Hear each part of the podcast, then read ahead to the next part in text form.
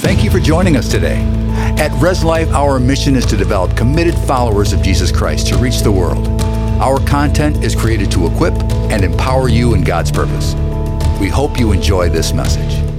All right. So we want to talk today, and our, our, our title for today's talk is Obstacles to Great Relationships.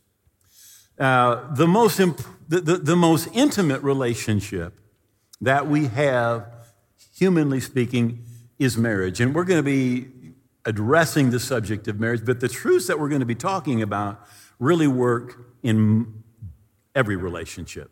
And so, I really, I really, we really want you to open your hearts and your understanding, no matter what age or stage or wherever you're at in your relationships, um, whether you're married or not married, because um, relationships start when you're born. And you start learning and growing, and, and you know how babies relate. It's me, me, me, all about me. I want, I want, I want. Gimme, gimme, gimme, gimme, gimme. And, and um, they're born that way. And actually, if you look in Proverbs, it talks a lot about the simple, and the, the meaning of that word simple is one without moral direction and inclined toward evil. And after Adam and Eve fell, um, every one of us, we were born in sin. So we were born with the inclination to just do it wrong if we're left to our automatic um, self without uh, recovering from God and the Holy Spirit, the inspiration, the motivation, the instruction, and the um, strength and the power to do it any differently, to do it right. We'll incline toward doing it uh, selfishly and doing it.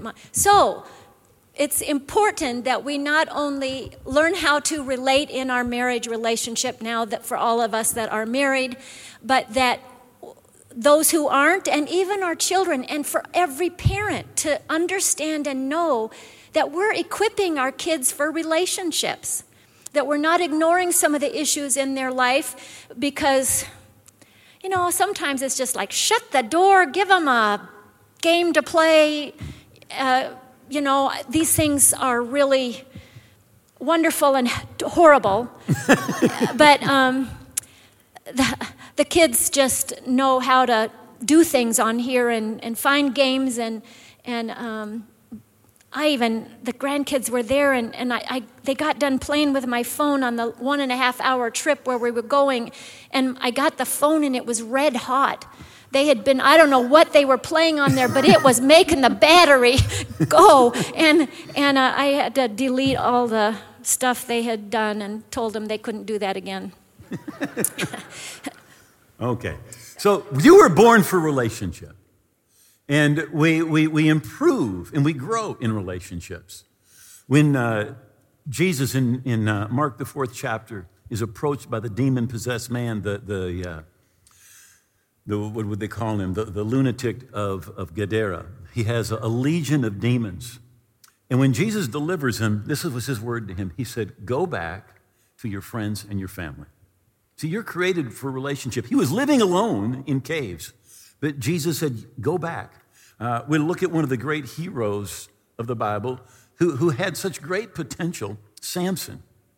But yet, what caused him to fall was the fact that he wasn't in relationship.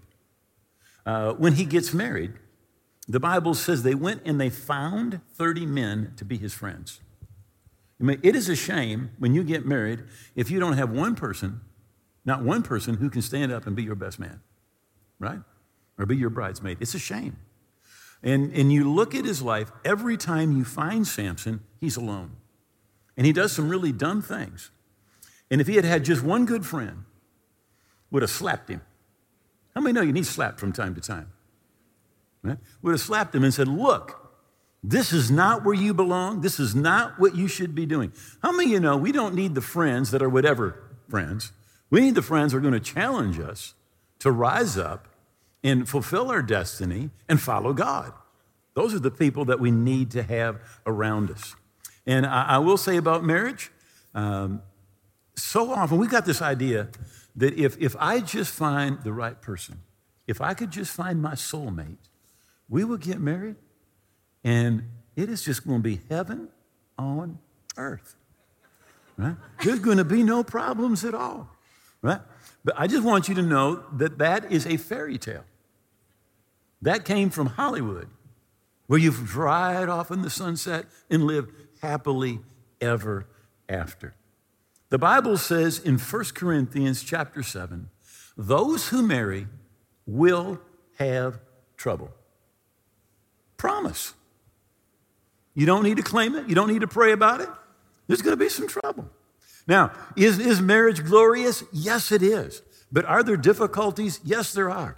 And the people with successful marriages are not people who had no problems, right? They're people who had problems and they worked through those difficulties. They worked through those problems.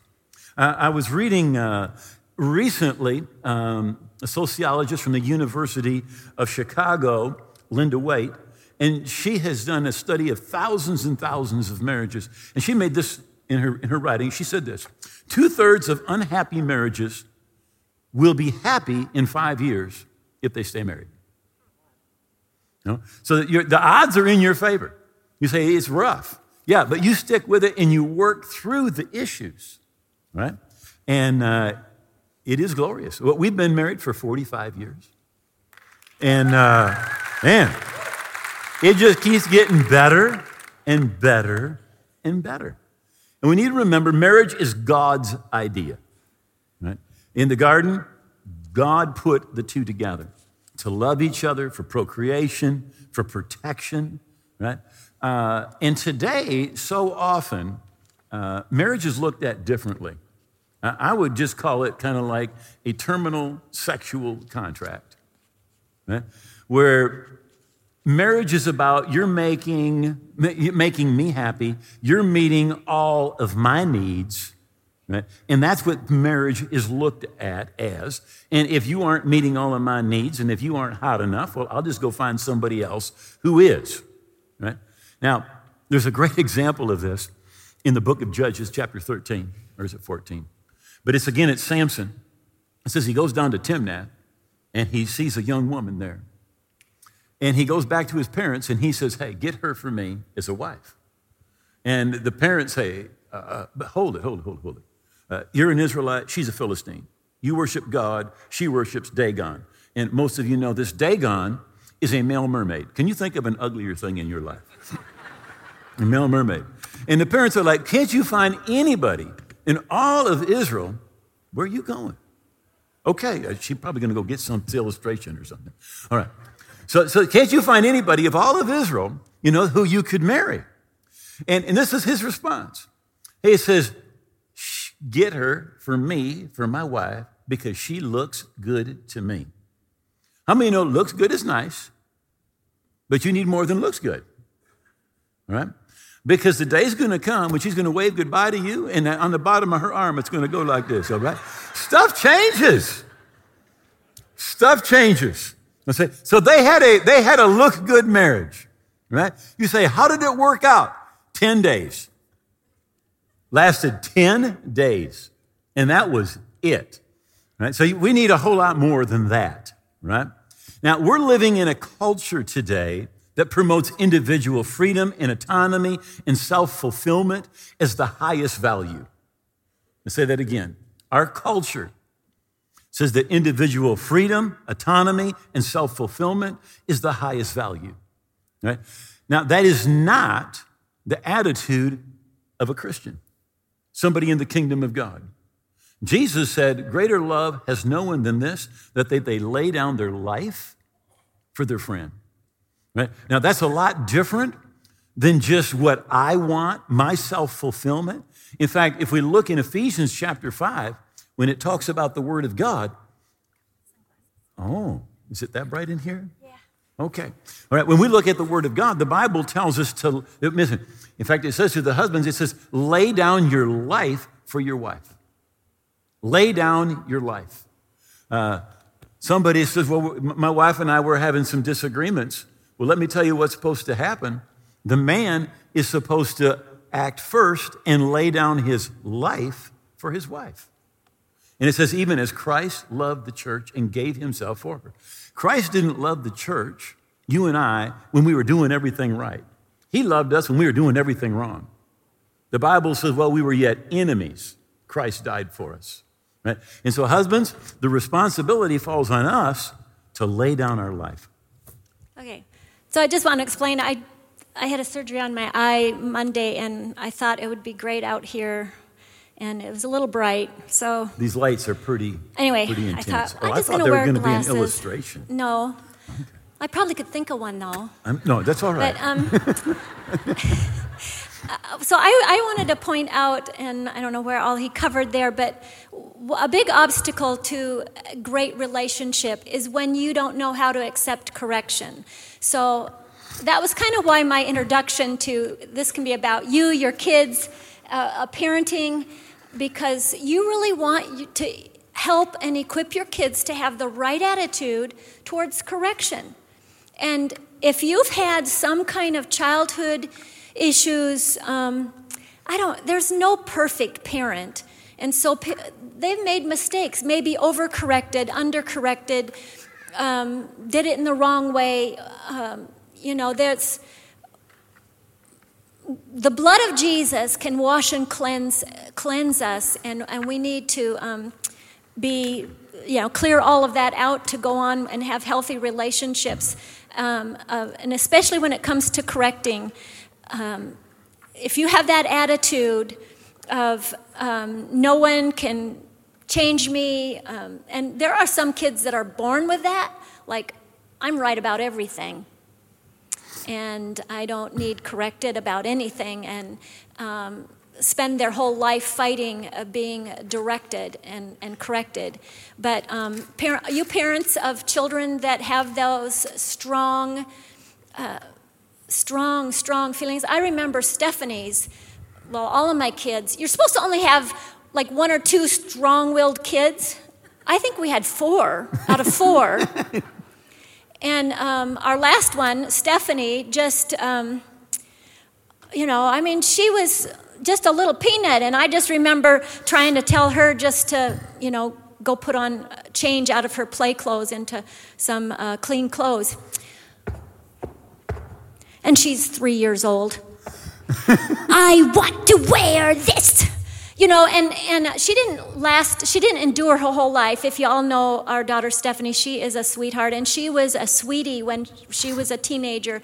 She just, um, yeah, we got through all that, but it took some tears and, and some consistency and some, you know what, this is the right attitude, and, and to teach her to um, accept correction. And here's one of the keys to being able to receive correction and um, that is to know that you're loved. Mm-hmm. To know that you're loved. I don't know how many times Dwayne has corrected me, and it's never fun.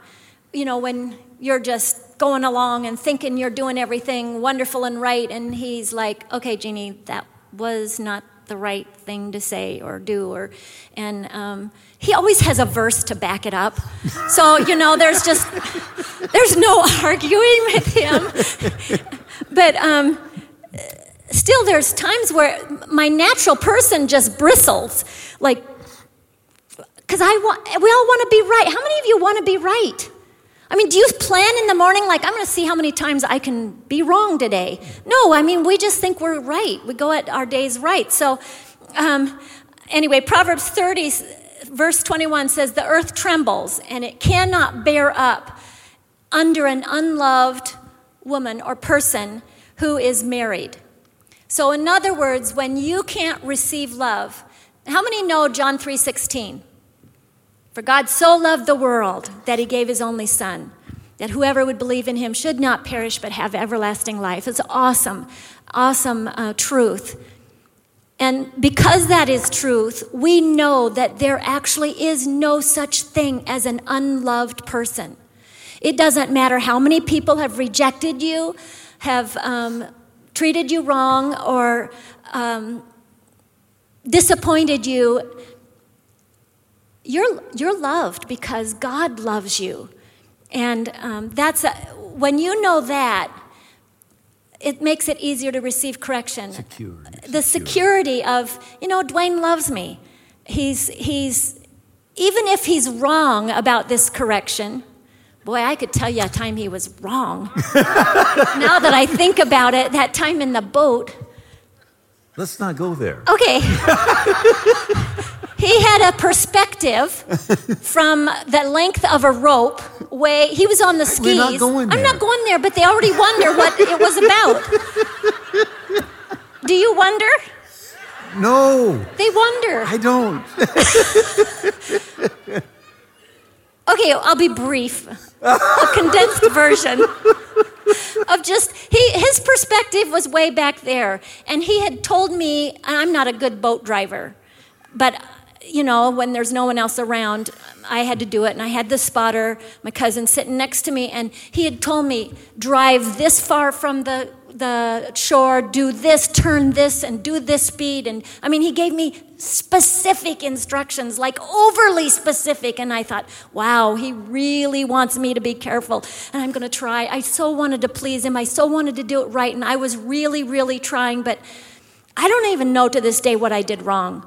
But I didn't do something right. And when I, I turned the boat around and, and he did this wonderful loop out there behind the boat, and I looked up in the mirror, and he threw his hands up and dropped the rope.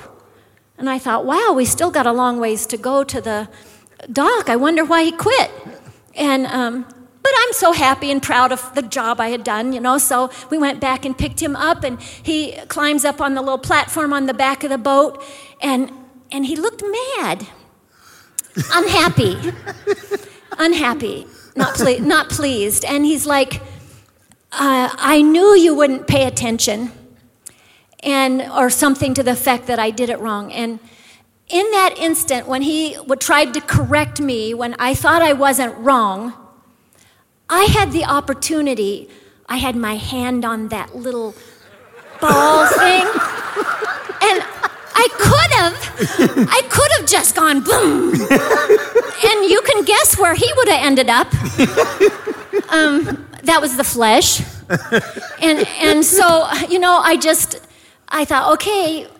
And he got in the boat, and I was so disappointed that I'd done it wrong. And I was getting, I wanted to correct him for, for correcting me, and he didn't want to be corrected. I, I was trying to explain that I had tried and that he was wrong, and, but he didn't think he was wrong, and I knew I wasn't wrong. And so, you know, we could have a vote here, and who, who thinks who was wrong. But um, when we, by the time we got the boat back, you know, I, the Holy Spirit had just quickened my heart that, you know what, how it doesn't matter how much you were right about whatever you were right.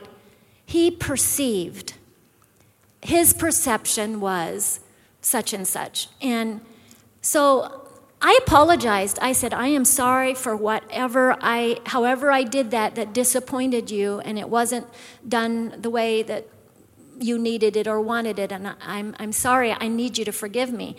And he's spinning up the, the hoist, and I went on up to the house and gave him time to hear from God himself. it's good to have God in your relationship because um, it's like, you know, it just helps so much. and, um, and by the time he got up to the house, he's like, Oh, I'm so sorry. I lost it, and forgive me. And, and we got to make up and it's wonderful but but that just to you know it's not easy to receive correction because sometimes you don't even believe that you need it but the um, the, the word says where's the other scripture that god understands that the eyes of the lord are in every place he's watching over the evil and the good and he sees and he knows and so you're secure in that not only that he loves me and he wants the best but God loves me, and so I can trust God.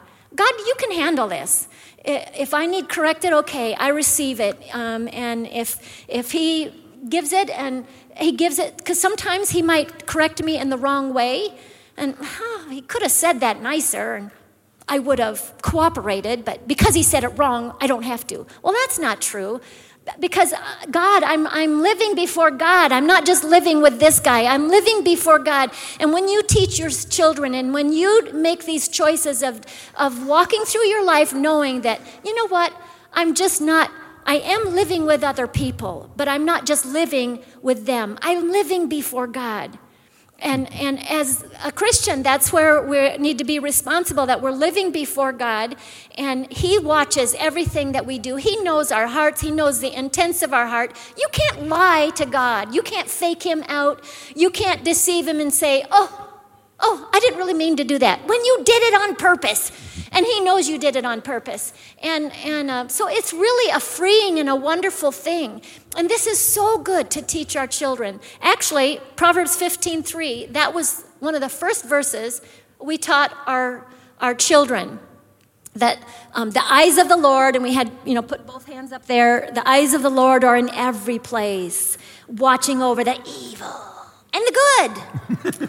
And of course, they, you know, liked making the faces and they learned it. But we, we wanted to help them get that in their heart and understand from the time they were little, little, little that everything I do, and say, God sees. I can't hide anything. So I might as well make all these good choices and, um, and be blessed and, and get God's favor, and, and it works out better. And when I receive correction, I'm rewarded.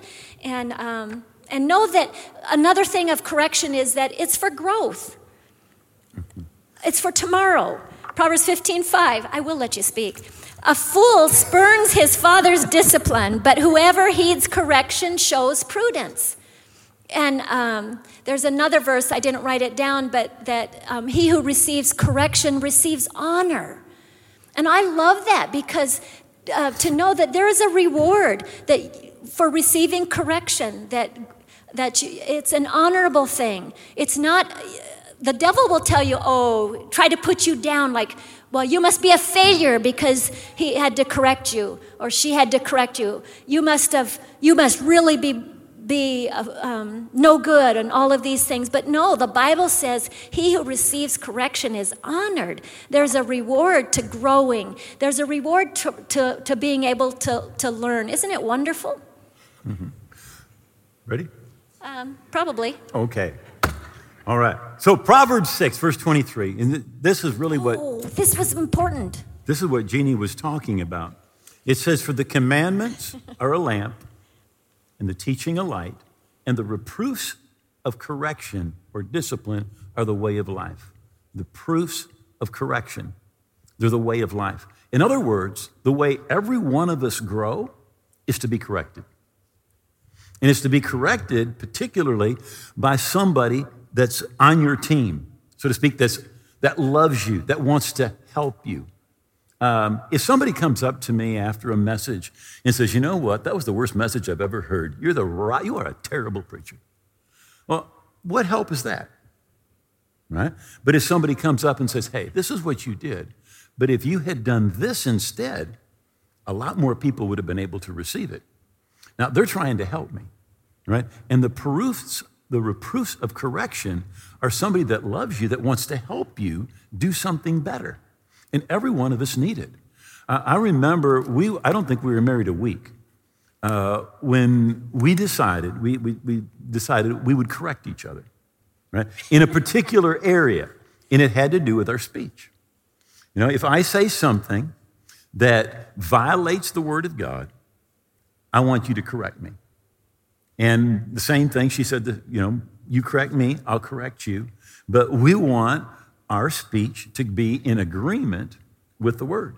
Now, it was really, it was a proof of correction. It was somebody who loved us, who was going to say, hey, this is what you said, but this is not what the word of God says, and we need, we need to change, right? Now, speaking of change, um, a man, it's interesting, a woman marries a man believing he will change. And a man marries a woman hoping she will never change. But the truth is, we all change, uh, especially from the person, person that we think that they are.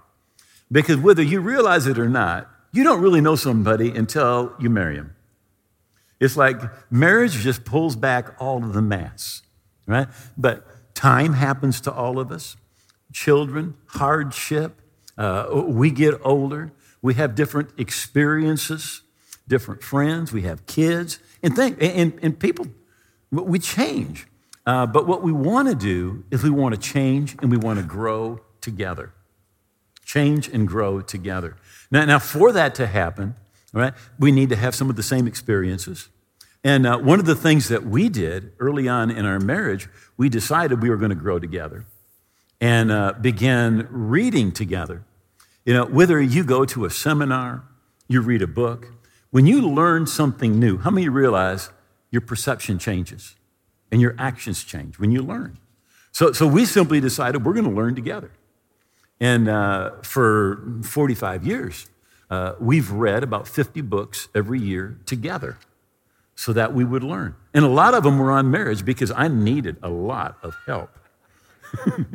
yeah, I think every year we read at least two or three um, books on marriage relationships because we're married. Yeah. We're growing. Okay. Okay, the, um, another uh, big thing on um, obstacles to a great relationship is if you blame others, if you're a blamer, if you can't, um, you know, life is 10% what you make it and 90% how you take it, Irving Berlin said.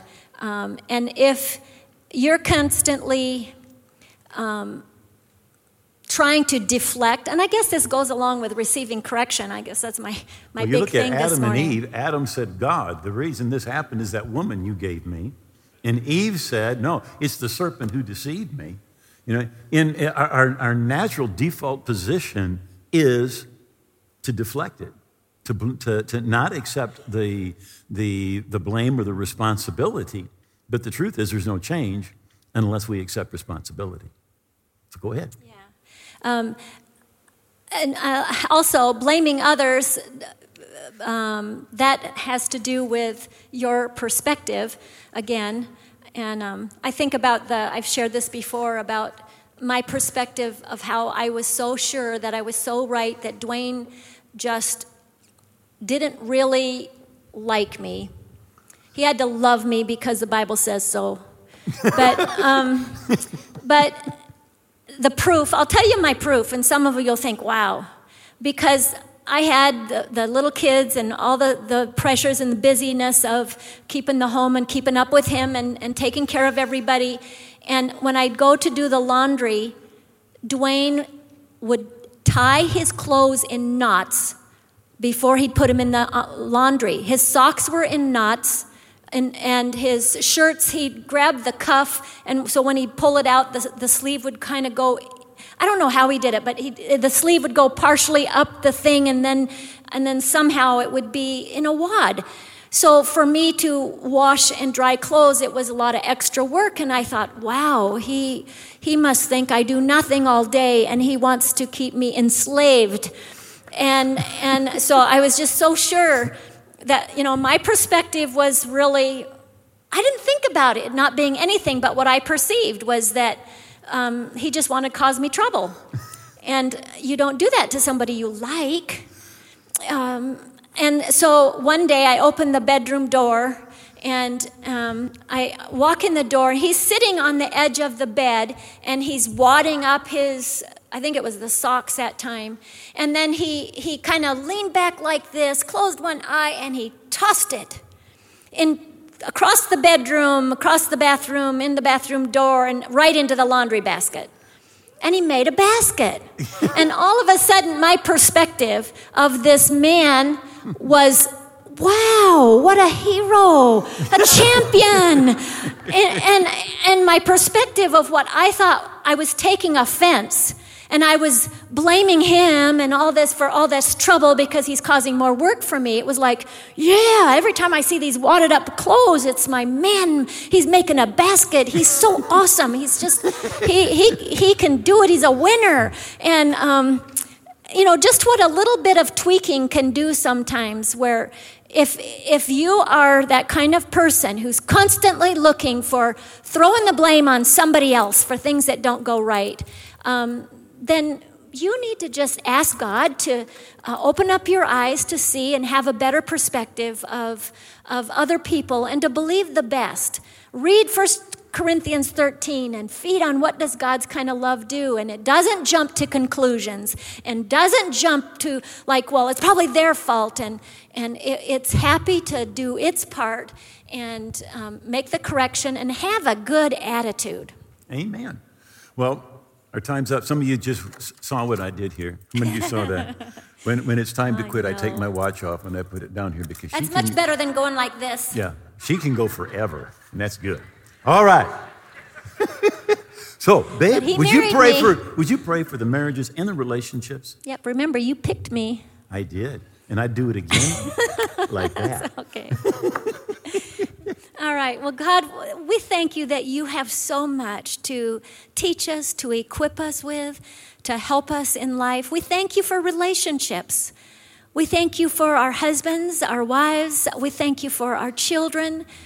We thank you that you give us relationships uh, to increase and to grow us, to strengthen us, uh, to help us and um, oh, to do so much. We just ask God that you would open our eyes to see wonderful things in your word as you try to equip us with the wisdom and the understanding and the insight and the instruction uh, for being Christ like day in and day out and learning how to um, impart grace to one another and live in a way that honors and glorifies you and where our marriages can be built and be strong our families our relationships even our businesses and our works where we um, work where we can magnify you and we thank you again for this word that you have talked to our hearts about this morning, and we pray that you will take it and, and uh, bear fruit with it in Jesus' name. Amen. Say it's every head's bowed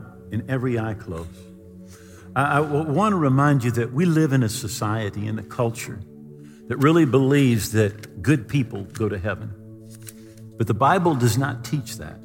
The Bible teaches that forgiven people go to heaven. And we tend to think we can earn our way. But Jesus said, I am the way, the truth, and the life, and no one can come to the Father except through me. Now, what he's saying is this that all of my efforts could not make me right with God, and all of your efforts could never make you right with God. There's only one way, and that's through Jesus. So Jesus said, You must be born again. And what that means is you need to give him all of your heart and all of your life. And with Jesus, it really is an all or nothing situation. Now, the Bible says today is the day of salvation, that this is our opportunity. As the Spirit of God draws us, we need to say yes. Now, salvation, again, it is not about what you know, because we've all celebrated Christmas, we've all celebrated Easter. We know what the Bible tells us. But salvation is not about what you know in your head. Salvation is about your heart. Have you given all of your heart and all of your life to Jesus? He's not a thief to steal it, a manipulator into tricking you. The choice is yours. That's why we need to give him all of our heart and all of our life. Receive what he did for us. The Bible says in John chapter 1 to as many as receive him, to them he gives the right to be the children of God. So as every head's bowed and every eye's closed, if you're not where you should be with God, and you're away from God, we're going to pray together. I want you to pray this prayer from your heart. And when we say amen, you're going to be forgiven. You're going to be right with God. So, everybody, if you would please, if you can, take one hand, put it over your heart, lift your other hand towards heaven, where our, our help comes from. And just repeat this prayer say, Oh God, I believe that Jesus died on the cross. I believe his blood paid for my sins. And I believe he rose again, victorious over death, sin, and the devil. And I give him all of my heart and all of my life. I'm going to live for him every day. He is my king, he is my Lord. I receive the forgiveness Jesus purchased for me. I thank you, my past is gone, that I am a part of your kingdom today and forever. In Jesus' name, amen. We hope what you heard today has been encouraging and given you new insight into the Word of God. We upload weekly, so join us again next time. Be blessed and enjoy your week.